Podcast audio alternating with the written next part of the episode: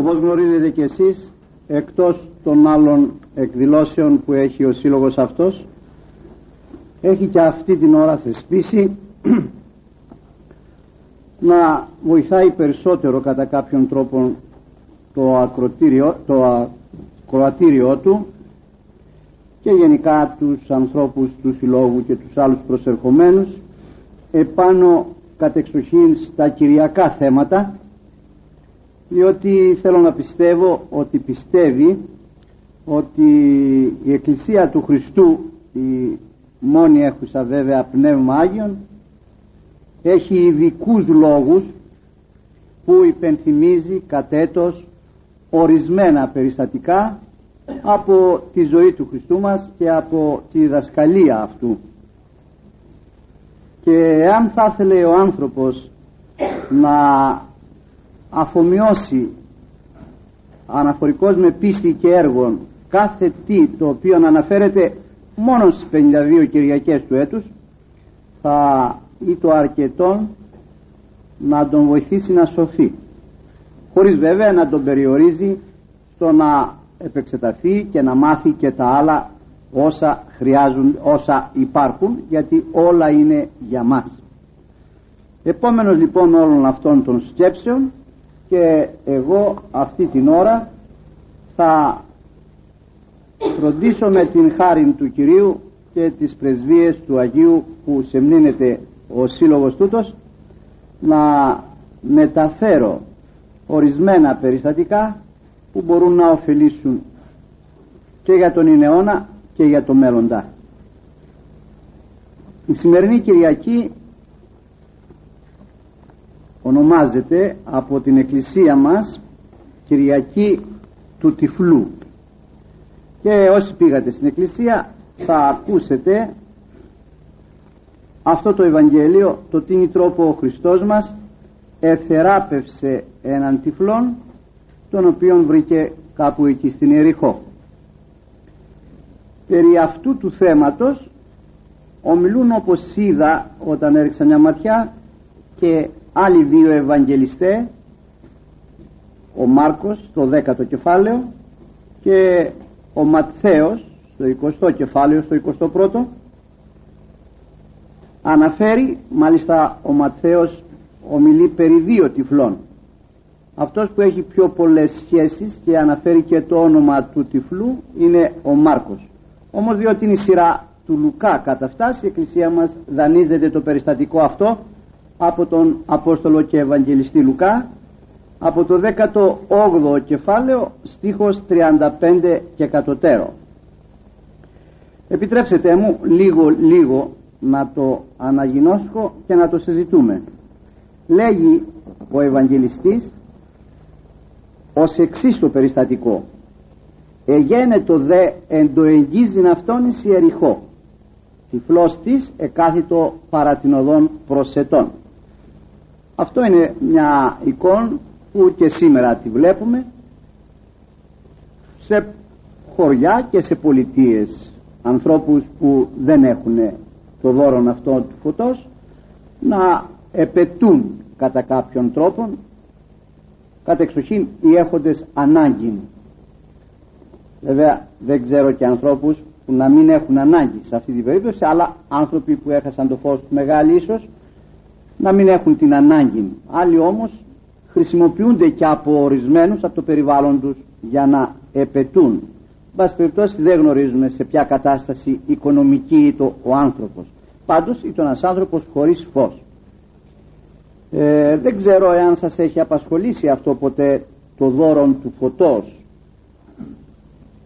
Και αν το εκτιμείτε όσο πρέπει και αν δοξολογείτε τον Θεό και ευχαριστείτε τον Θεό για το δώρο αυτό του φωτός. Το να ανοίγει τα μάτια το πρωί ο άνθρωπος και να βλέπει το φως να βλέπει τη δημιουργία. Μεγάλο πράγμα αυτό. Δυστυχώς είμαι θα αχάριστοι εμείς επιλύσμονες των δωρεών του Κυρίου.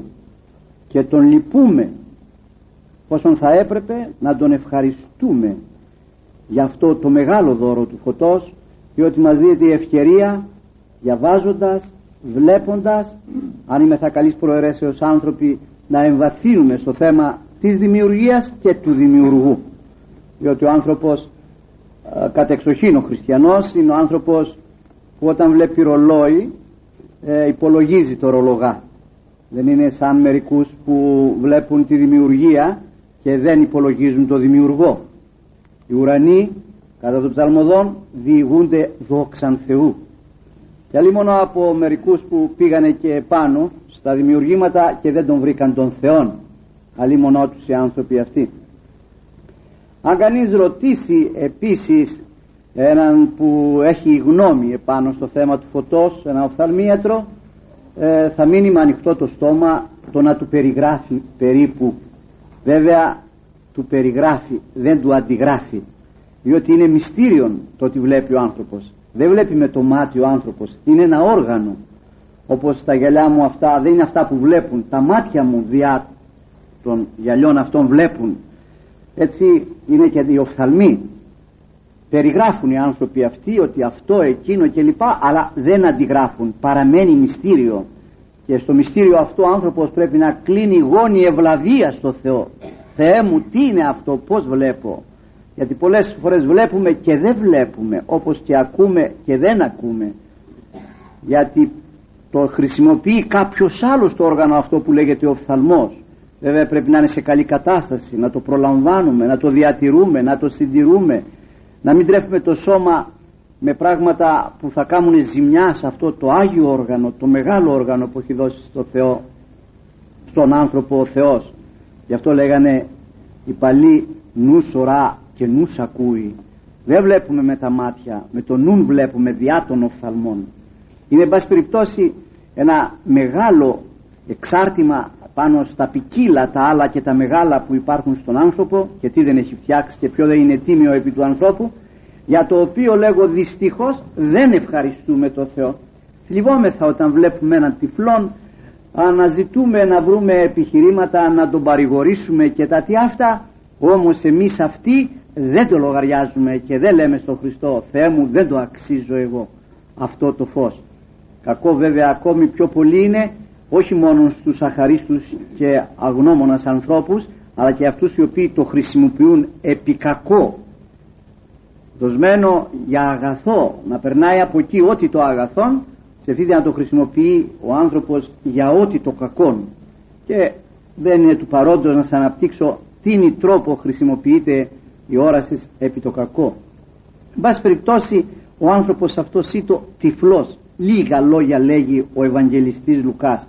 Και κάθιτο και προσετούσε επετούσε να τακτοποιήσει τα της αυτοσυντήρησεώς εκείνη τη στιγμή που αυτός εκεί επετούσε ο Χριστός με δικούς του προφανώς ανθρώπους όχλος πολλής που ακολουθούσε τον Χριστό περνούσε όχι ασφαλώς δίπλα του ακριβώς κάποιο περιθώριο θα υπήρχε. Ακούσας δε όχλου διαπορευομένου επινθάνε το τι ή ταύτα δηλαδή ανησύχησε τι να είναι αυτό ακούω ποδοβολητό που λένε στην απλή γλώσσα τι να γίνεται.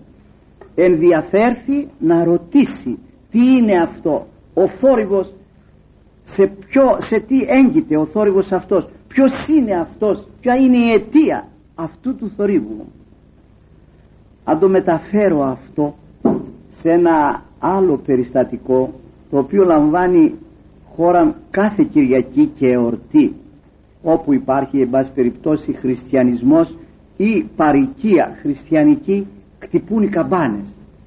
Ορισμένα μέρη έχουν κατορθώσει να μην χτυπούν οι καμπάνες όπως γίνεται και εδώ εβραϊκό το τρόπο να μην χτυπούν οι καμπάνες διότι οι καμπάνες είναι αυτές οι οποίες ελέγχουν τα ψυχάς, τα συνειδήσεις.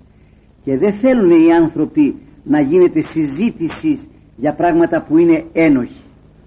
Έχουμε καταντήσει σαν το σαλίγκαρο που όταν κανείς του θίξει τις κεραίες του κρύβει παρότι ξέρει ότι τις έχει τις κεραίες αυτές και θα πρέπει να καυχάται διότι τις έχει τις κρύβει.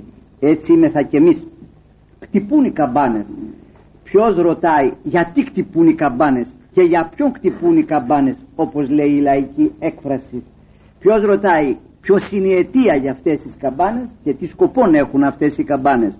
Και τι διδάσκουν οι άνθρωποι πίσω από αυτές τις καμπάνες. Πολλοί τα ακούν δεν ερωτούν όμως. Θυμάμαι το τραβάω λίγο πιο πέρα αυτό εκείνο που έγινε το απόγευμα του Πάσχα δηλαδή εκ μέρους των ανθρώπων στο Χριστό μας. Πορευόμενος προς Εμαούς ξέρετε επιτιμήθη ο Χριστός από τους δύο αυτούς. «Συ μόνος παρικής Ιερουσαλήμ και δεν ξέρεις τα γενόμενα ταύτα. Δεν γνωρίζεις τι έγινε. Δεν δικαιολογείται. Πού ήσουν εσύ. Δεν είσαι άνθρωπος της αγοράς δεν είσαι άνθρωπος που να γνωρίζεις τα κοινά. Τι έγινε κατά αυτάς. Τον παρατηρούν τον Χριστό. Δεν ξέρω λέει πία δεν ξέρω λέει. Δεν ήμουν εκεί εγώ λέει. Δεν τα ξέρω αυτά τα πράγματα καταλάβατε εζητούσαν ότι έπρεπε να είναι να γνωρίζουν. Και σκεφτείτε σήμερα εδώ μέσα στην Ελλάδα που ακούμε την καμπάνα από την κοιλιά της μάνας μας μέσα ακόμη υπάρχουν δυστυχώς άνθρωποι που δεν ξέρουν τίποτα περί αυτού. Ποιος χτυπάει τις καμπάνες ποιος είναι πίσω από τις καμπάνες και τι διδάσκουν και τι κηρύττουν όλα αυτά δεν τα ξέρουμε οι περισσότεροι.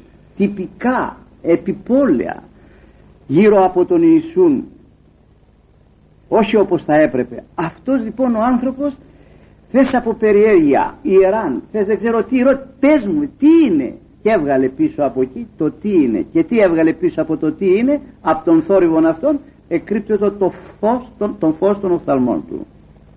Και εξασφάλιση της μνήας στην αιωνιότητα του ονόματός του. Μεγάλοι τρανοί των εποχών πέθαναν και ετάφησαν. Αυτό το απλό ανθρωπάκι που κάπου εκεί το έψινε το, το ξηροβόρι και ο ήλιος έμεινε γραμμένος εδώ και θα διαβάζεται στην αιωνιότητα θα γίνεται μνήα του ονόματός του. Γιατί, διότι δεν αδιαφόρησε ενδιαφέρθη να μάθει περί τίνους πρόκειται. Χαρά λοιπόν στους ανθρώπους οι οποίοι γύρω από τον θόρυβο αυτόν πάντοτε ενδιαφέρονται να εμβαθύνουν στα θέματα. Εν πάση περιπτώσει αυτοί που περνούσαν εκεί και λοιπά όταν ρωτούν ρε παιδιά ποιος περνάει τι είναι περί τίνους πρόκειται είπαν αυτοί απήγγυλαν αυτό ότι Ιησούς ο Ναζωραίος παρέρχεται. Αυτό είναι η αιτία του θορύβου. Και ξέρετε τι, αιτία, τι θόρυβο έχει κάνει ο Χριστός και τι θόρυβο θα κάνει ο Χριστός αυτός ο Ναζωραίος ο γιος της Μαρίας. Θόρυβο που δεν τον έκανε ο Ναπολέον που δεν τον έκανε ο Αλέξανδρος που δεν έκανε ο Χίλτερ, το Στάλιν κλπ. Τέτοιο θόρυβο. Το θόρυβο όλων των άλλων έχει σχέση με το εξωτερικό. Εδώ έχει σχέση με συνειδήσεις. Ή να αποκαλύπτονται οι διαλογισμοί πολλών καρδιών όπως λέγει επιγραμματικότατα ο γέρον Σιμεών την ημέρα της υπαπαντής. Αυτός ο Χριστός το σημείο αυτό του αντιλεγόμενων το λεγόμενων ο Ιησούς Λεωναζωραίος παρέρχεται. Μπήκε στο νόημα όπως λέμε στη γλώσσα μας αυτός απεδείχθη ότι γνωρίζει περί του Ιησού του Ναζωραίου και όχι μόνο γνωρίζει περί του Ιησού του Ναζωραίου αλλά γνωρίζει πιο πολλά πράγματα. Απόδειξη είναι ότι τον εφώνησε όχι για να τον βοηθήσει αλλά για να τον ελεήσει στην ανάγκη. Και βέβαια δεν πρόκειται να του πληρώσει ένα νίκη ή να φωνάξει ένα γιατρό να του πάρει ένα φάρμακο. Εδώ του μιλάει για μάτια και μάτια δεν φτιάχνουν οι άνθρωποι του αναγνωρίζει μέσα σε αυτή τη φωνή και στην επίκληση ανώτερες δυνάμεις κάτι το υπερφυσικό κάτι το θεϊκό. Εκτός αυτού τον εφώνησε στο βιβλικό του όνομα. Εφόσον οι μεν του λένε Ιησούς ο Ναζωραίος παρέρχεται αυτός παίρνει το Ιησούς πολύ σωστά και φωνάζει ευόησε λέγον Ιησού Ιε Δαβίδ ελέησον με Υιός Δαβίδ που το ξέρεις εσύ ότι είναι ο Υιός του Δαβίδ. Παρότι ο τυφλός προφανώς έβλεπε ότι ήταν ανάγκη διψούσε η ψυχή του και φαίνεται πήγαινε στις συναγωγές εκεί που γινόσατε κηρύγματα ποιος ξέρει ή κάποιον άλλον θα έβαζε και του διάβαζε και από εκεί είχε μορφώσει γνώμη. Αυτό βέβαια δεν είναι άξιο περιεργίας. Αυτό το βλέπουμε και στους άλλους απλούς ανθρώπους. Τι είπε ο Ανδρέας στον Πέτρο τι είπε στον Αθαναήλ; Ον γράφουν λέει προφήτε λέει και αυτοί και ο νόμος σε βρήκαμε Ιησούν από Ναζαρέτ εσείς που είστε στην τράτα. Τι δουλειά έχετε με τα γράμματα τι δουλειά με τα βιβλία; Και εντούτοις αυτών που γράφουν πάνε να πει λοιπόν τη διάβαζαν και δεν δυσκολεύει καμία τάξη κανένα επάγγελμα καμιά ηλικία καμιά γνώση ο Χριστός. Όλοι καλούνται από Αυτόν να έρθουν και να μάθουν περί του Ιησού. Διότι ο άνθρωπος όλα αν τα μάθει ένα δεν μάθει καλύτερα να μην τα μάθαινε και καλύτερα να μην είχε έρθει γη καθόλου. Εδώ ο ίδιος ο Ευαγγελιστής ο Λουκάς γράφει στο Δέλτα στο 12 ου και στην άλλο ουδενή η σωτηρία κανένας άλλος. Ουδεγάρ όνομα εστιέτερον υπό των ουρανών το δεδομένο εν ανθρώπης ενώ δίσοθ είναι ημάς πράξεις Δέλτα 12 δεν υπάρχει άλλο όνομα. Όλα μάθετα. Αυτό δεν μάθεις σωτηρία δεν έχεις. Πρέπει να μάθεις περί του Ιησού. Πρέπει να μάθεις πού θα ήρθε γιατί ήρθε και πού υπάγει. Πράγμα το οποίο και εμείς πρέπει να το μάθουμε αυτό. Πού θα ήρθαμε γιατί ήρθαμε και πού θα πάμε. Πολλοί έχουν τη γνώμη ότι ήρθαν για να μείνουν. Όσο δεν ήρθαμε όπως ξέρετε για να μείνουμε. Ήρθαμε για να φύγουμε ένα μεγάλο λάθος και το ακούω πολλούς ανθρώπους που, λέμε, που λέγουν ότι είμαι θα κάτοικοι της γης. Δεν είμαι θα κάτοικοι της γης. Είμαι θα ένικοι της γης. Ένικοι της γης. Με ενίκιο μένουμε. Δεν έχουμε την μένουσαν. Την μέλουσαν επιζητούμε. Αν ο άνθρωπος το συνειδητοποιήσει αυτό ότι δεν είναι κάτοικος αλλά είναι ένικος και κάποια μέρα θα τον εξώσουν αλλιώς θα πολιτευτεί πολλές φορές δεν προσέχουμε σε έναν όμορφο τρόπο σατανικό να τροποποιεί τις διατυπώσεις. Και χάνουμε επαραδείγματι πρώτο νεκροταφείο λάθος. Πρώτο κημητήριο. Μα σοβαρό θέμα πόσο νεκροί όχι και κοιμημένοι διότι το νεκροταφείο δεν μου μιλάει για το ξύπνημα. Εφόσον το κημητήριο, το υπνοδωμάτιο μου υπενθυμίζει ότι θα ξυπνήσω. Μου μιλάει περί Αναστάσεως. Είναι κάτι λεπτομέρειες που όμορφα ο σατανάς τοποθετεί να αποσύρει με και εκ των δεξιών και εκ των αριστερών τον άνθρωπο. Γράφει το πιστεύω επί Ποντίου Πιλάτου Σταυροθέντα τροποποιούν οι Εβραίοι υπό Ποντίου Πιλάτου Σταυροθέντα. Το επί το κάνουν υπό. Όχι εμείς Πιλάτος εκεί υπό Ποντίου Πιλάτου. Όχι υπό Ποντίου επί Ποντίου ποιος το προσέχει; Μέγας Αθανάσιος 20 χρόνια ταλαιπωρεί. Να μην πει ένα γιώτα. Αυτά λοιπόν τα ψηλούλια είναι απαραίτητα στον άνθρωπο διότι αν του φύγουν αυτά χάνεται στα νερά και έχει τη γνώμη ότι θα ήρθε εδώ να μείνει. Και έχουμε κολλήσει σαν στρίδια στον κόσμο τούτον και γνωρίζετε το τι γίνεται για τον κόσμο τούτον εφόσον μια μέρα εν ονόματι του συντάγματος και του κράτους θα μας βγάλουν από το δωμάτιο εδώ. Θα φύγουμε από εδώ πέρα. Αν λοιπόν είτε σε δικό μας σπίτι μένουμε είτε σε νοικιάρικο μένουμε σαν ψυχές, σαν υπάρξεις θα ένικοι του κόσμου τούτου. Δεν φέραμε τίποτα ούτε θα πάρουμε τίποτα. Απλώς διαχειριστέ είμεθα τότε το πράγμα πάει κάπως αλλιώς και κάπως ο άνθρωπος σε βαθύνει, πολιτεύεται δεν σκληρύνεται, ετοιμάζει, προετοιμάζει και όλες αυτές τις λεπτομέρειες. Το ξεχνούμε λοιπόν αυτό το πράγμα. Λοιπόν εδώ βλέπουμε τον άνθρωπο αυτόν να φωνάζει το Χριστό στο βιβλικό του όνομα και αποδεικνύεται εξ αυτού ότι παρότι το τυφλός εν τούτης όμως ενδιαφέρετο για τα θέματα της πίστεως. Τα θέματα της ψυχής του ενδιαφέρετο.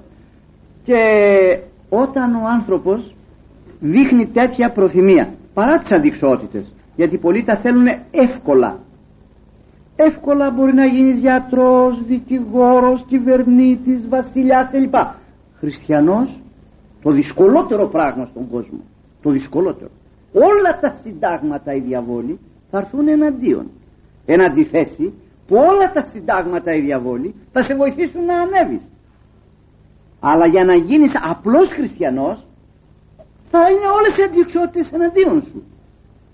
Δεν είναι όμως τίποτα ικανό να δυσκολέψει τον άνθρωπο εάν στην πραγματικότητα θέλει, τοποθεί. Είναι σαν τον ερωτευμένο ο ερωτευμένος δεν έχει εμπόδια. Δεν υπάρχουν σύνορα δεν υπάρχουν δεσμά για την ερωτευμένη ψυχή. Και τις πιο μεγαλύτερες τρέλες θα κάνει για να επιτύχει την επιδίωξη του έρωτος. Αυτό που θα έπρεπε να υπάρχει στο έπακρο για τον Χριστό δεν υπάρχει μεταξύ της ψυχής μας και του Χριστού. Αυτός ο έρωτας, αυτό το ενδιαφέρον. Γι' αυτό πολλοί λέγουν συναντούν δυσκολίες στη ζωή τους ε, τι θέλεις να συναντήσεις στη ζωή σου; Εάν θα πας με το ρεύμα θα πας στον καταράκτη και θα πας κάτω. Αν πας κόντρα στο ρεύμα είναι φυσικό να συναντήσεις την αντίσταση του ρεύματος αλλά θα έχεις δικαιώματα σωτηρίας και προϋποθέσεις σωτηρίας. Μη ζητούμε λοιπόν ευκολία στο χριστιανισμό. Κήρυγμα. Ζωή χριστιανική διαπάσης ευκολίας διερχομένη ούτε στη κήρυγμα ούτε στη ζωή χριστιανική. Όλα θα περάσουν διαπυρώσεις σιδήρου έχει πολλούς εχθρούς ο άνθρωπος στα θέματα της πίστεώς του. Και εδώ μάλιστα στον άνθρωπο αυτών των σημερινών παρουσιάζεται ένας μεγάλος εχθρός. Διότι αναφέρει εδώ ότι Καθή στιγμή αυτό σε φώναζε, φώνησε λέγον Ιησού ε Δαβίδ ελέησέ με και όχι όπως λέμε να τον ελεήσει να του δώσει κάτι αλλά να τον ελεήσει από εκείνο που είχε σοβαρά ανάγκη. Οι προάγοντες επετίμων αυτό. Ή να σιωπήσει σιώπα, εφήμος, βούλωτο όπως θα σκάσε όπως λέμε σε ορισμένες περιπτώσεις εμείς που δεν προσέχουμε. Αντί να τον βοηθήσουν διότι αυτοί οι ανοιχτομάτες που ήταν μαζί με τον Χριστό. Έβλεπαν τον ανθρωπάκια και γνώριζαν ότι ο Χριστός όχι μάτια, όχι τάφους όχι, δεν ξέρω, όχι λεπρούς όχι δαιμονισμένους δεν μπορεί να τον εμπόδιο, τα πάντα τακτοποιεί. Γιατί βρε κύριοι δεν τον σταματάτε τον κύριο πείτε δάσκαλε αραβουνί, ξέρω εγώ πως θα τον πείτε επιστάτα. Του τα ανθρωπάκι δεν το έλεγες εδώ πέρα που το τρώει το ξεροβόρι και το λιοπύρι. Δεν το έλεγες όχι μόνο δεν έκαναν αυτό αλλά και όταν αυτούς εζήτησε το έλεος από τον Χριστό μπήκανε στη μέση εμπόδιο. Σιωπή πίνστε σου. Και να προχωρήσουν να δει. και δεν έγινε από ανθρώπους ξένους. Προσέξτε τη λεπτομέρεια αυτή. Δεν έγινε από αδιαφόρους. Έγινε παρεμβλεί το εμπόδιο αυτό από τους ανθρώπους οι οποίοι ήσανται μαζί με τον Χριστό Καταλάβατε; Αυτό είναι μεγάλο μάθημα αν το προσέξουμε δηλαδή. Πολύ βέβαια το προσέχετε και ξέρετε και το έχετε υπόψη σας και το αναπτύσσετε ασφαλώς καλύτερα από ό,τι το αναπτύσσω εγώ αυτή την ώρα. Όμως ξανά και εγώ με τη φτωχή μου δύναμη σας λέγω προσέξετε το. Οι άνθρωποι αυτοί οι οποίοι ήσαν μαζί τους μαζί με τον Χριστό ήσαν άνθρωποι που κατά κάποιον τρόπο άλλοι θα είχαν ελεηθεί άλλοι ξέρω εγώ πηγαίναν και ζητούσαν άλλοι τον πίστευαν άλλοι άλλοι άλλοι. Βέβαια είχε και το σκάρτο μαζί του αλλά αυτό ως επιτοπλίστων. Λοιπόν εντούτοις όμως όχι μόνο δεν τον βοήθησαν αλλά και του μπήκανε και εμπόδιο. Και ποιος του μπήκε εμπόδιο; Ο κόσμος. Ο άνθρωπος έχει τρία βασικά εμπόδια τρεις βασικούς εκρούς έχει τον κόσμο συγγνώμη, τη σάρκα του, τον κόσμο και τον σατανά. Ο σατανάς είναι τελευταίος. Ποτέ σας μην τον φέρετε μπροστά του σατανά. Ποτέ σας μην κατηγορήσετε τον σατανά για να δικαιολογήσετε τον εαυτό σας. Ποτέ σας. Δικό μου το τραύμα. Δικιά μου η πληγή. Εγώ είμαι η αιτία. Ο σατανάς δεν μπορεί τίποτα εάν δεν του δώσουμε εμείς περιθώριο. Αν δεν του ανοίξουμε εμείς την πόρτα δεν μπορεί τίποτα ο σατανάς. Κανένας άνθρωπος ούτε αυτός ο διάβολος δύναται να πειράξει τον άνθρωπο και να τον βλάψει τον άνθρωπο. Θυμόσαστε τι έγραφε ο Χριστούς Ιωάννης ε; ουδής δύναται βλάψε Ιωάννη η μη Ιωάννης. Κανένας δεν μπορεί να με βλάψει αν εγώ δεν βλάψω τον εαυτό μου. Μην κατηγορούμε τους ανθρώπους. Μην κατηγορούμε και τον σατανά ακόμη που πολλοί μάθαν να τον κατηγορούν. Και ο Άγιος Γρηγόριος ο σήμερα εορτάζω και ο Θείος Χρυσόστομος παραπονούνται για αυτό. Τι τι κατηγορείς τον δύστηνον λέει διότι έβαλε το πυρ στα φρίγανα που μάζεψες εσύ; Συ βάζει στα φρίγανα λέει. Αυτός φωτιά βάζει λέει. Μη μαζεύεις φρίγανα να μην βάλει φωτιά. Μπορεί να βάλεις στη θάλασσα φωτιά; Δεν μπορεί να βάλει.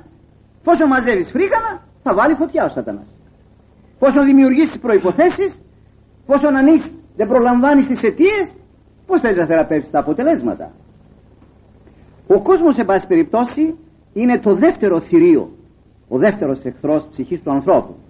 Ο πρώτος εχθρός είναι η σάρξ το έδειξε βέβαια καθαρά ο Χριστός μας στους πειρασμούς του. Εάν θα διαβάσετε το τέταρτο κεφάλαιο του Ματθαίου και το τέταρτο κεφάλαιο του Λουκά θα δείτε τους τρεις βασικούς πειρασμούς του Χριστού μας μετά την γέννησή του. Μετά την αναγέννησή του, δηλαδή το βαπτισμά του. Θα δείτε εκεί πέρα ότι επηράστη στη σάρκα ενίστεψε 40 μέρες σε 40 νύχτες επηράστη από τον κόσμο το Θεαθήνε της ανθρώπου να βάλει τον εαυτό του κάτω δεν τον έβαλε και έπειτα ο σατανάς απευθείας να του κάνει μια μετάνοια και να του δώσει τα πάντα και δεν το έκανε. Λέγω είναι η σάρξ ο πρώτος εχθρός διότι δεν μπορείς να τον αποβάλεις δεν μπορείς να τον κλείσεις έξω τον εαυτό σου. Σάρκα θα την πάρεις κοντά και στην εκκλησία ακόμη και στο τραπέζι και στο κρεβάτι και στην τουαλέτα και στο δρόμο και στο ταξίδι δεν μπορείς να κλείσει την πόρτα. Άσε με ήσυχον. Κατεβάσεις το τηλέφωνο. Άσε με ήσυχον. Του κλείνεις έξω τον κόσμο εάν θέλεις. Δεν μπορείς. Γι' αυτό είναι ο υπαρίθμος ένας εχθρός ο οποίος κάθε μέρα έρχεται και δολιοφθορεί εναντίον της αθανάτου ψυχής. Και χρειάζεται ο άνθρωπος να παίρνει τα μέτρα. Η έδρα του σατανά κατά τον Ιώβ επομφαλού γαστρός δεύτερο θηρίο αυτό το οποίο βλέπουμε και σήμερα μεταξύ του Χριστού και του δυστυχισμένου αυτού ανθρώπου. Ο άνθρωπος που θα επιθυμήσει να ειδεί τον Χριστό να έρθει σε επαφή με τον Χριστό να προσέξει πολύ τον κόσμο διότι εάν δεν κλείσει το ους του εις τον κόσμο δεν είναι δυνατόν να ακούσει με το άλλο από τον Χριστό είναι αδύνατο έλεγα που μιλούσα την πρωτοχρονιά ένα επιχείρημα και το μεταφέρω σαν επίκαιρο τη στιγμή αυτή. Τηλεφωνούσε ένας μέσα από ένα μεγάλο κατάστημα σε κάποιον. Ο κάποιος αυτός του φώναζε από εκεί δεν σε ακούω μα τι μου φωνάζεις δεν μου ακούς του λέγει ο άλλος. Μα σου φωνάζω δυνατά του από εδώ δεν σε ακούω είχε ένα θάλαμο μέσα το κατάστημα και από εκεί του τηλεφωνούσε. Καλά εγώ λέει αυτού ακούω φωνές κόσμο και λοιπά. Τι είναι; Μέσα από ένα κατάστημα λέει σου τηλεφωνώ λέει από το θάλαμο του καταστήματος κλείσε λέει την πόρτα κλείσει τον κόσμο έξω να σου μιλήσω και κλείνει την πόρτα έκλεισε τον κόσμο έξω και επικοινώνησε. Άκουσε τι του λέγει ο άλλος από εκεί πως θέλει λοιπόν να ακούσεις το Χριστό άνθρωπε εφόσον τον κόσμο δεν τον κλείνεις έξω. Εφόσον είναι ανοιχτό το σπίτι σου ανοιχτά τα αυτιά σου ανοιχτά τα πάντα για τον κόσμο πως είναι δυνατόν να ακούσεις τι λέει ο Χριστός; Διότι πήγες και γονάτσες κάτω από το Ευαγγέλιο που διαβάζει το Ευαγγέλιο ή διότι πέρασε από κάτω από τον επιτάφιο τη Μεγάλη Παρασκευή; Θα είναι ψέματα. Γονάτσες εδώ για να σου φύγουν οι πονοκέφαλοι και πέρασε εκεί από κάτω από τη δαιμονία όχι για να του βάλεις μετάνια λάγισε στο κεφάλι μου να ακούσω. Και περνώ από κάτω εκεί για να γίνει το δικό σου θέλημα. Να είσαι ο Κυριός μου φέτο και να είμαι δούλος για τη σωτηρία μου. Εμείς δεν είναι δυνατόν να έρθουμε ποτέ στο Θεό κοντά δουλεύοντας από εδώ και από εκεί. Θα κλείσεις τον κόσμο. Και θα ήθελα να πω επάνω σε αυτό το εξής πολλές φορές κόσμος για μας και εμπόδιο μεταξύ Χριστού και ημών.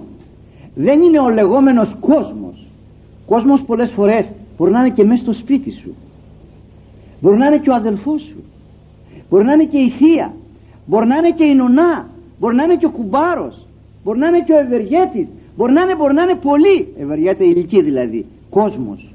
Σε όλους αυτούς καλείσαι να κλείσεις την πόρτα αν θέλεις να ακούς αυτά που σου λέει ο Θεός. Εάν δεν θέλεις να κλείσεις την πόρτα προς τον κόσμο είναι δύσκολο πράγμα να ακούσεις τι σου λέει ο Θεός και να υπακούσεις κατεξοχήν το τι σου λέει ο Θεός. Έχει τόσα πράγματα κακά ο κόσμος που δυσκολεύει τον άνθρωπο προς τον Χριστό. Σήμερα οι εκκλησίες περισσότερες ήσανται άδειες. Τα σπίτια ξημερώσανε απόψε. Στην πολυκατοικία που μένω τα 15 διαμερίσματα ξημερώσανε απόψε άλλοι είχαν χαρτί άλλοι είχαν γλέντι άλλοι είχαν διαφορά άλλοι, άλλοι, άλλοι, άλλοι, άλλοι. Γιατί; Αυτό θέλει ο κόσμος. Αυτός είναι ο κόσμος. Έτσι νομίζει ο άνθρωπος ότι ικανοποιείται. Και θέλοντας να δείξει ότι είναι ο κόσμος ακολουθεί τα του κόσμου. Άλλοι έχουν χρεωθεί για τον κόσμο και έχουν πάρει αυτοκίνητο άλλοι ξεκλήρισαν δια του αυτοκίνητου άλλοι έχουν χρεωθεί και τους κυνηγάνε οι δοσάδες και οι λοιποί διότι πήραν τηλεόραση. Διότι το επέβαλε ο κόσμος όχι ανάγκες. Δεν τις έχουν ανάγκη. Πολλοί πάνε και κάτω και κοιμούνται μπροστά στην τηλεόραση. Αλλά πως θα δείξουν το σπίτι τους να μην έχει κερατωθεί αυτόν όλα κερατώθηκαν. Το δικό τους δεν θα έχει κέρατα από πάνω. Πως θα γίνει; Ο κόσμος το θέλει αυτό το πράγμα καταλάβατε; Άλλα πράγματα. Η γυναίκα έγινε άντρας. γιατί; Για τον κόσμο. Ο άντρας έγινε γυναίκα. Γιατί; Για τον κόσμο. Πολλοί δεν νηστεύουν εξαιτίας του κόσμου. Πολλοί δεν τεχνοποιούν εξαιτίας του κόσμου. Άλλοι δεν φοβούνται να σκόσουν το χέρι να κάνουν σταυρό τους. Το κάνουν από κάτω ήδη καθόλου εξαιτίας του κόσμου. Μεγάλο θηρίο ο κόσμος. χάρη στον άνθρωπο ο οποίος έχει την δύναμη να κλείσει τον κόσμο έξω οποιοδήποτε κι αν είναι αυτός ο κόσμος. Είτε του αμέσου περιβαλλοντός του μέσα στο ίδιο το σπίτι, στο γραφείο του, στη δουλειά του, δεν ξέρω πού. Αν δεν έχει την δύναμη αυτή να βάλει το παραβάν αυτό στη δουλειά σου και στη δουλειά μου και να χάσει τη φιλία του κόσμου τούτου και έχει πει εκείνο το ωραίο Χριστός μας εάν ο φθαλμός σου ο δεξιός σκανδαλίζει σε έξαλε αυτόν.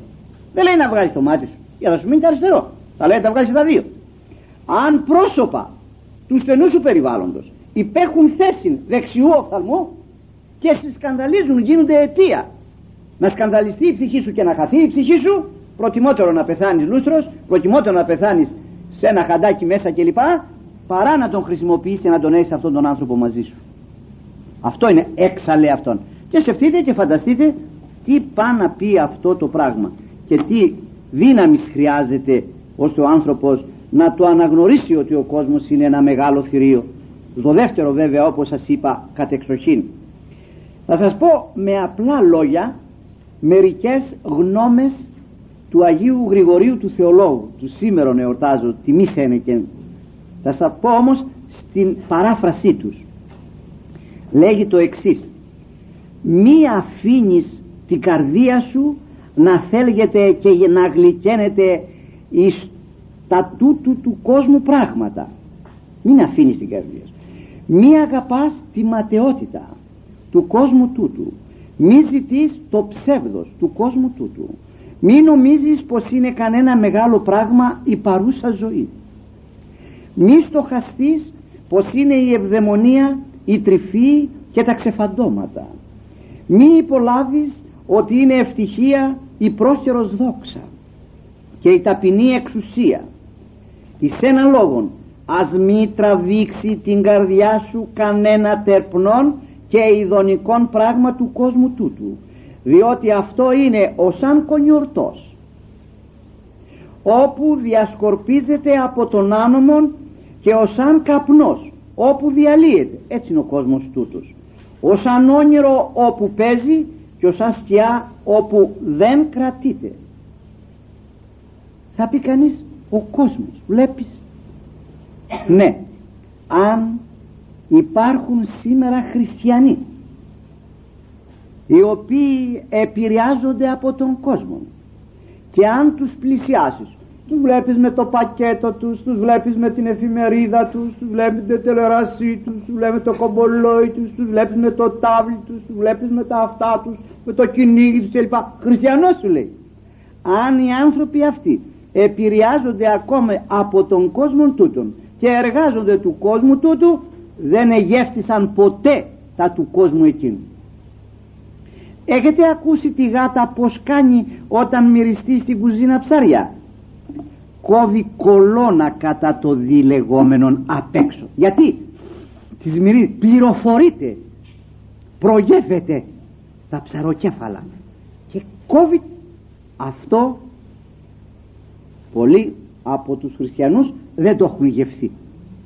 Γι' αυτό ο Άγιος Ιωάννης της Κλίμακος περί αυτού λέγει ο γευσάμενος τον άνω ευχερός τα κάτω καταφρονεί. Ο δε εκείνον άγευστος επιπροσκέρης αγάλεται. Όποιος γευθεί λέει έχει γευθεί τα επάνω αυτά τα θεωρεί σκύβαλα. Όποιος δεν έχει γευθεί τα επάνω κατατρίβεται με αυτά τα πράγματα σήμερα δεν εγεύθυμεν. Γι' αυτό. Δεν εγεύθυμεν. Γι' αυτό ακριβώς υπολογίζουμε λογαριάζουμε και στο πιστοποιητικό του κόσμου και γίναμε σήμερα ανθρωποφοβούμενοι και ουχή θεοφοβούμενοι. Ναι. φοβούμεθα τον κόσμο. Ο Μέγας Βασίλειος σε μια ερμηνεία του 44ου ψαλμού λέγει της νοητής ωραιότητος επιφανίσεις στη ανθρωπίνη ψυχή Χριστός δηλαδή. Πάντα εσχρά και απόβλητα τα τέος αγαπόμενα καταφαίνεται. Όλα τα διαφορεί όταν γνωριστεί με τον Χριστό.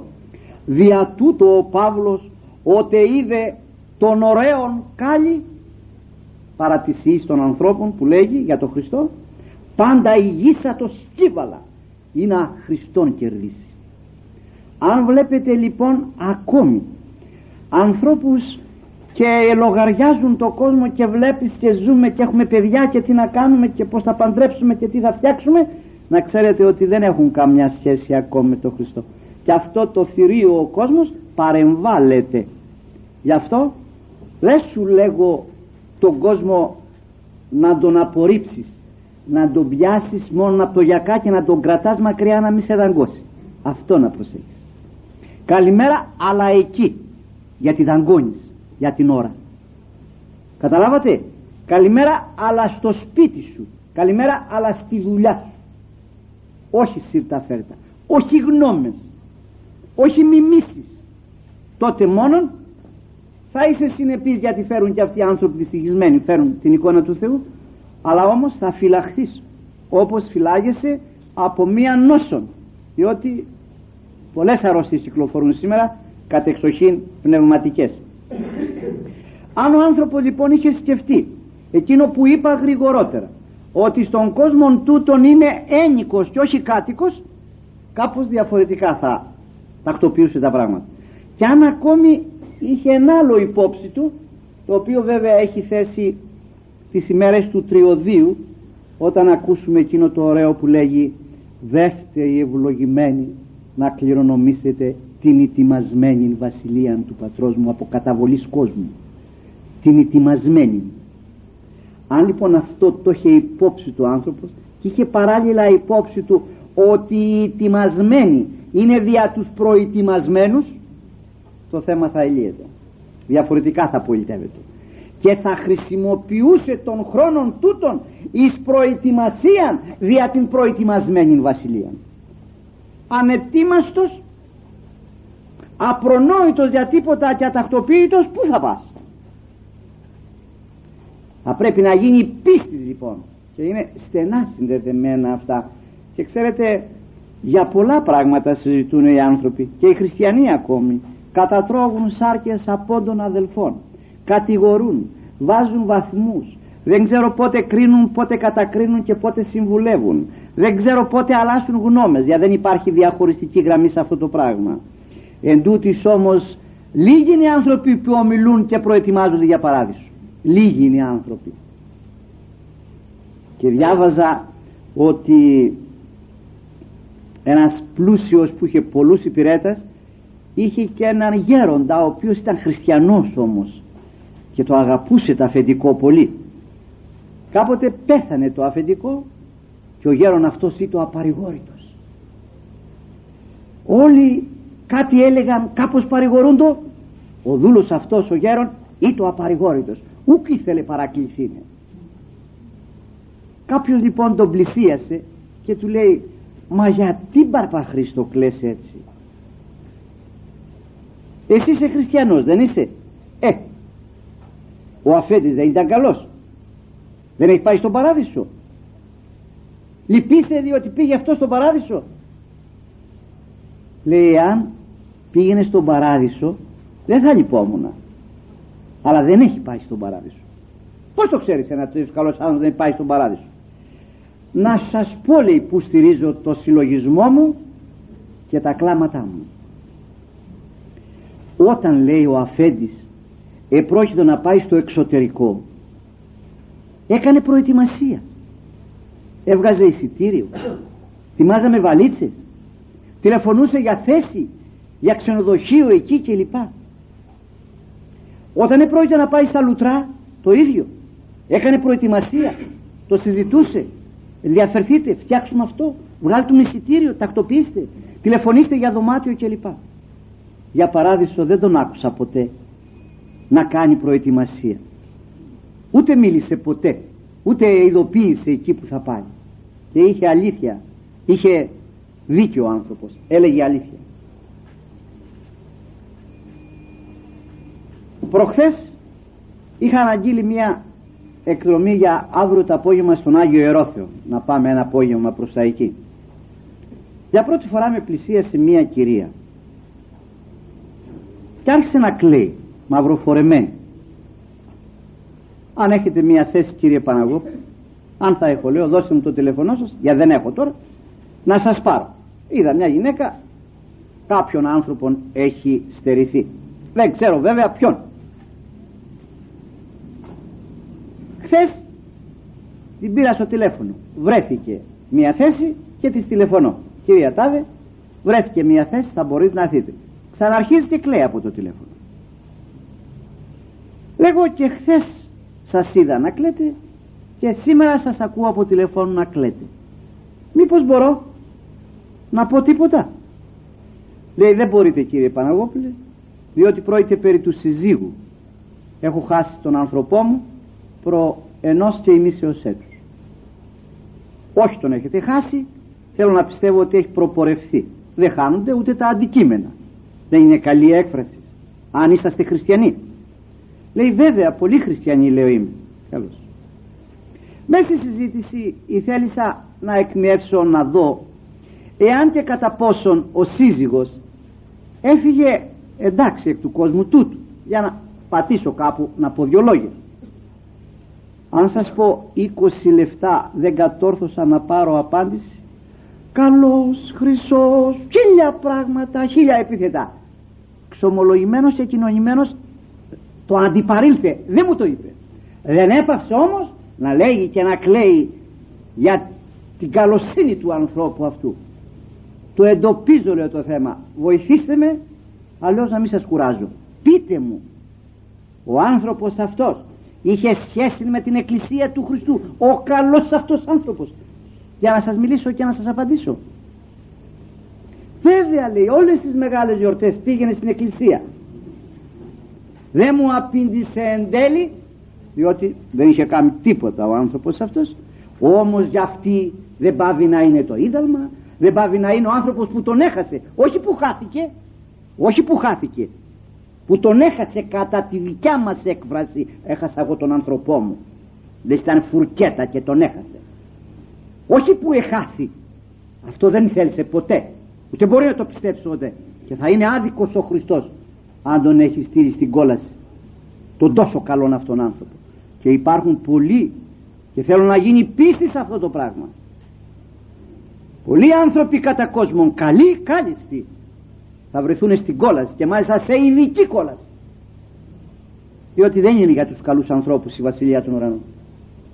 Είναι για τους κακούς. Θα μου πει κανείς όχι για τους χριστιανούς.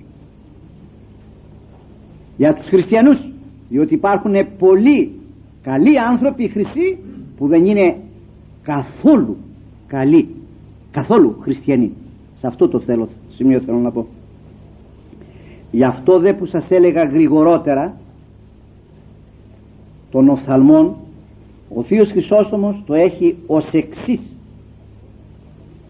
Για τους ανθρώπους που είναι κόσμος πολλές φορές που είναι δικοί μας άνθρωποι που τους έχουμε ανάγκη και τούτης πρέπει να τους κάνουμε πέρα να τους κλείσουμε την πόρτα σαν κόσμο. Λέει εάν ο οφθαλμός σου σκανδαλίσισε έκοψον αυτόν. Εάν ο πού σου έκτεμε αυτόν λέγει στο Ματθαίο ε29 και στο Ιώτα Ήτα 8-9 του ιδίου Ευαγγελιστού. Ή δε από μέλους αποσχίζεστε χρή να κόψουμε ένα κομμάτι λέγει κακός συνημένου που μας κάνει κακό. Ου πολλό μάλλον από φίλων κακό συνωμένων ημίν ώστε ου πάντα ομόνια καλών μην τα χαλάσουμε. Όσπερ ουν ουδέ πανταχού η διάστασης κακών. Γιατί πολλές φορές υπάρχει καλή διχόνοια και κακή ομόνια. Δεν είναι πάντοτε καλό λέει η ομόνια να μην τα χαλάσω. Θα τα χαλάσεις εφόσον σε χαλάει θα τα χαλάσεις. Θα την κλείσεις την πόρτα. Ως περούν ουδέ πανταχού η διάσταση κακών. Γιατί; Διότι. Πως δεν έχετε σχέσεις; Διότι μου κάνεις ζημιά. Με βλάπτει την ψυχή μου. Βλάπτει τα παιδιά μου. Βλάπτει τη γυναίκα μου τον άντρα μου. Γι' αυτό ακριβώς. Και είναι ευλογημένο από τον Θεό αυτό. Ναι. Εμείς κρατούμε δίθεν μην τα χαλάσουμε με τον Κύριο Τάδε με την κυρία Τάδε. Ξέρεις έχουμε ανάγκη και είπα περισσότερον του Θεού και όταν για την ψυχή σου αποκόψεις αυτό το οποίο σου υπέχει θέση δεξιού οφθαλμού που λέγεται κόσμος. Δεν θα σε ευλογήσει ο Θεός να σου το αντικαταστήσει με κάτι το υγιές να σε βοηθήσει. Άλλωστε πόσοι άνθρωποι δεν γνωρίζουν και δεν έχουν κόσμο και εντούτοις δεν κατορθώνουν τίποτα. Να τη σχέση με άλλους ανθρώπους οι οποίοι έχουν τον Θεό και κατορθώνουν τα πάντα. Διότι ο Θεός να μου επιτραπεί η έκφραση και τον διάβολο να αγκαρεύει να μας εξυπηρετήσει και τον διάβολο όχι που έχει αγγέλους και αρχαγγέλους και ανθρώπους δικούς του αλλά και τον διάβολο να αγκαρεύει για να μας. Μη λοιπόν πλανόμεθα. Ο κόσμος έχει πολλά κακά. Και βλέπουμε τον άνθρωπο αυτόν που θέλει να φτάσει στον Χριστό. Τον δυσκολεύει να φτάσει στον Χριστό ο κόσμος. Και θέλω να σταθώ στο σημείο αυτό. Υπάρχουν χριστιανικά σπίτια. Γνωρίζω τρία χριστιανικά σπίτια τα οποία ανοίγουν το σπίτι τους. Κάνουν χορούς δίνουν τραπέζια κάνουν βεγγέρες διάφορες κλπ γιατί έχουν κορίτσα. Και αν δεν τα ανοίξουν πως θα τα παντρέψουν.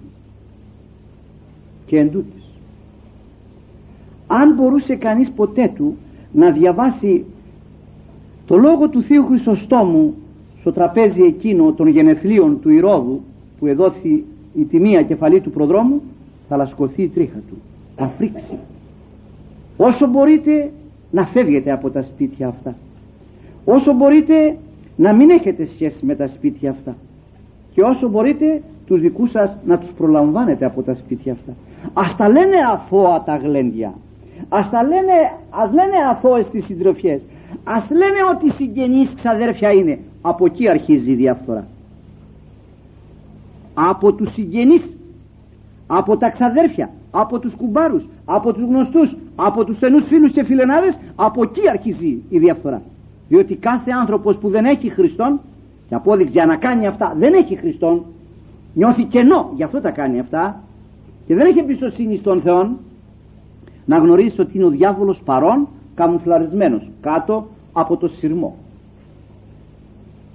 Το καλοκαίρι που ήμουνα στα Λουτρά στην Εδιψό αναγκαζόμουν εκεί να μιλήσω κάθε βράδυ διάφορος κόσμος κλπ και εκεί που έψαχνα βρήκα ένα ωραίο του Αγίου Νικοδήμου του Αγιορείτου επάνω σε αυτά τα θέματα που έχει σχέση με τις χαρές με τους χορούς, με τα γλέντια, με τα ξεσκάσματα τα οποία έχει ο κόσμος. Να βγούμε να ξεσκάσουμε αδελφέ, να πάμε κάπου να ξεσκάσουμε. Μας καλούνε, δεν, δεν χαλάσουμε τίποτα. Υπάρχουν πολλές δικαιολογίες. Ακούστε λοιπόν χαρακτηρισμούς για να καταλάβετε τι προσφέρει ο κόσμος εμπόδιο στη βασιλεία του ανθρώπου. Σχολείων του διαβόλου ο οίκος όπου γίνονται οι χωροί.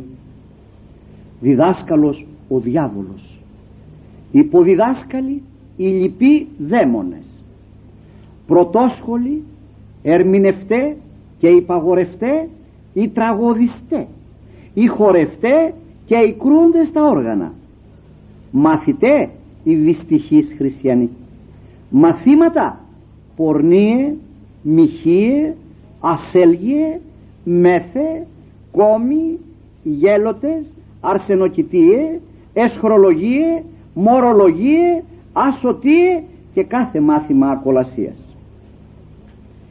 Ή στάδιον αγώνος σατανικού η δυστυχής εκείνη αιτία οικία. Αγωνοθέτης δε και στεφανοδότης ο σατανάς θεατέ του αγώνος είναι οι λοιποί δαίμονες οι οποίοι βλέπουν και χαίρονται. Παλαιστέ και αγωνιστέ οι χορευτέ και τραγουδιστέ και οργανιστέ. Στεφανοθείς δε και άξιος του βραβείου ο χορεύσας ή ο τραγωδίσας ασεμνότερα και ευχαριστήσας τους πάντας και νικήσας τους αξίους. Στέφανος δε η αμαρτία άθλων δε και βραβείων η αιώνιος κόλασης.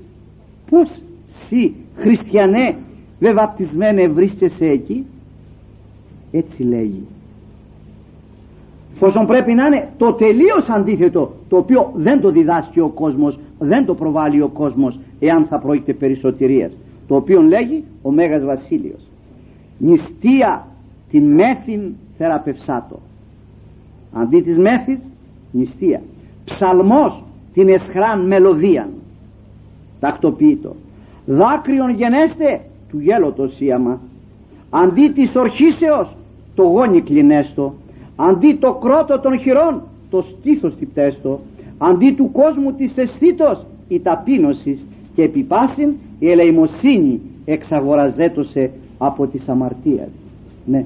τι είναι ο κόσμος για την ψυχή προς τον Χριστόν και τι πρέπει να κάνει ο άνθρωπος. Είναι τα αντιφάρμακα όπως τα λέει ο Μέγας Βασίλειος. Και εν τούτης υπάρχουν άνθρωποι που σου λένε αυτός ξέρει να ζήσει. Κάνει τη ζωή του όταν είναι άσωτος η ζωή πως μπορεί να κάνει τη ζωή του και να του είναι συμφέρον. Αυτά τα υπαγορεύει ο κόσμος όχι ο Χριστός. Και λέγει ο Αριστοτέλης το εξής. Ο άσωτος όπως λέγουν ορισμένοι δεν ξέρεις τι καρδιά έχει αυτός. Ο άσωτος ου μοχθηρός το ήθος αλληλήθιος. Ο άσωτος ου μοχθηρός το ήθος.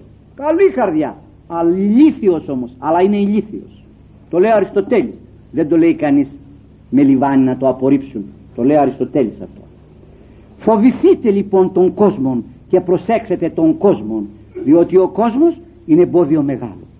Όταν όμως ο άνθρωπος θέλει όπως ο άνθρωπος αυτός ήτο πειρακτωμένος έτσι μάλλον έκραζε. Ο Χριστός ξέρει ποιος είναι αυτός. Ξέρει τι έχει ανάγκη. Ξέρει τι εμπόδια θα γίνουν. Δεν νομίζει. Τον αφήνει να εκδηλώσει όλη τη λάβρα του όλη την πίστη του. Κανένας δεν μπορεί να τον σταματήσει τον άνθρωπο που θέλει. Όπως σας είπα γρηγορότερα ο ερωτευμένος δεν γνωρίζει εμπόδια και όρια φωνάζει έτσι μάλλον. Σταματάει ο Χριστός. Και φωνάζει πείτε του να έρθει εδώ. Μόλις σταμάτησε ο Χριστός διελύθησαν τα πάντα. Τα εμπόδια έφυγαν. Ο Χριστός είναι σαν το φως που το ανάβεις και κρύβει τις κατσαρίδες. Έτσι είναι ο Χριστός. Μπορεί για μια στιγμή να κάνει ότι δεν ακούει. Σε ακούει ο Χριστός. Σε βλέπει ο Χριστός. Και θέλει να εκλάμψει όλη η πίστη σου και να φανεί και να μείνει παράδειγμα και για τους άλλους. Ναι γι' αυτό ακριβώς πολλοί μας μην πούμε δεν μπορώ δεν μπορώ να νηστέψω δεν μπορώ να εγκρατευτώ δεν μπορώ να το κάνω βρίσκω εμπόδια εμπόδια θα βρίσεις πάλεψε. Και ο Χριστός θα πει σιώπα πεθύμωσον και θα κάνεις εκείνο το οποίο θα είναι προς το συμφέρον σου. Και λέγει ο Ευαγγελιστής Μάρκος ένα χαρακτηριστικό προσέξτε το και αυτό είναι συνδεδεμένο μετά του κόσμου. Λέγει ο Ευαγγελιστής Μάρκος για το βαρτίμιο αυτό που λέει για το όνομά του ότι μόλις του είπαν ότι φωνήσε σου φωνάζει πέταξε το σακάκι του. Έβγαλε το παλτό του ο τυφλός για να πάει γρηγορότερα. Ποιος ταξιδεύει ανετότερα και καλύτερα αυτός που είναι φορτωμένος με ζυμπίλια με με ή αυτός πάει με άδεια τα χέρια. Αυτός που πάει κρατάει λιγότερα στα χέρια του. Αυτός είναι. Γι' αυτό προσέχτε ο κόσμος τούτος μας δημιουργεί καταστάσεις για άγχος και στενοχώριες και θλίψεις. Μας απομακρύνουν και μας δυσκολεύουν προς τον Χριστό ναι. Τώρα το ότι τούτο εζήτησε πίστη και λοιπά είναι απαραίτητος και λοιπά. Αυτά τα ξέρετε. Εγώ ήθελα να σταθώ μόνο σε αυτό το μεγάλο θηρίο που λέγεται κόσμος το οποίο δυστυχώς φοβούμεθα όλοι. Και φροντίστε να τροποποιήσουμε τουλάχιστον εμείς οι χριστιανοί. Να μην βλασφημείται ο Χριστός τον εαυτό μας εσωτερικός ώστε να είναι επιστολή ανοιχτή να μπορεί να διαβάζεται από τον καθένα και ο καθένας που μας πλησιάζει να νιώθει ότι κάτι έχουμε επάνω μας. Όχι ότι έχουμε κάτι έχουμε επάνω μας αδιαφόρως ποιοι είμαι θα εμείς εμείς είμαι θα πάντοτε όπως έλεγα την πέμπτη που με προκάλεσαν εκεί πέρα το πουλάρι το γαϊδουράκι που καβάλτεψε ο Χριστός και πήγε στα Ιεροσόλυμα και τους στρώσανε και τα ενδύματά τους και του ρίξανε και βάγια των φινίκων κλπ. Δεν τα ρίξανε για το γάιδαρο όμως. Απόδειξη μόλις ξεκαβάλτεψε ο κύριος του γαϊδάρου το γάιδαρο τον πήγανε στην αποθήκη. Τα ρίξανε για εκείνο που πήγαινε καβάλ. Αυτή είμαι θα εμείς. Οι χριστιανοί θα πιστεύουν ότι είναι πόλιον, ταπεινοί. Αυτόν που φέρουν όμως δεν πρέπει να τον προσβάλλουν. Διότι μπαίνουμε σε σπίτια μέσα και δεν τα γνωρίζουμε αν είναι κοσμικά ή αν είναι χριστιανικά. Δεν διαφέρουν τίποτα. Μπαίνουμε σε γραφεία, σε σχέσεις με χριστιανούς και δεν γνωρίζουμε αν είναι κοσμικοί. Απλώς έχουν προσθέσει και θρησκεία και εκκλησία και ένα κερί τη ζωή τους στην άλλη χωρίς να έχουν απορρίψει τη ζωή την άλλη. Θα πρέπει λοιπόν να διαφέρουμε, να μην γίνουμε αιτία να βλασφημείται ο Κύριος μας και θα μας πει αύριο πηγαίνετε εργάτε της ανομίας διότι δεν με ομολογήσατε ούτε εν λόγο ούτε εν έργο. Πράγμα το οποίο απέφχομαι σε εμάς και σε όλο τον κόσμο. Αμήν.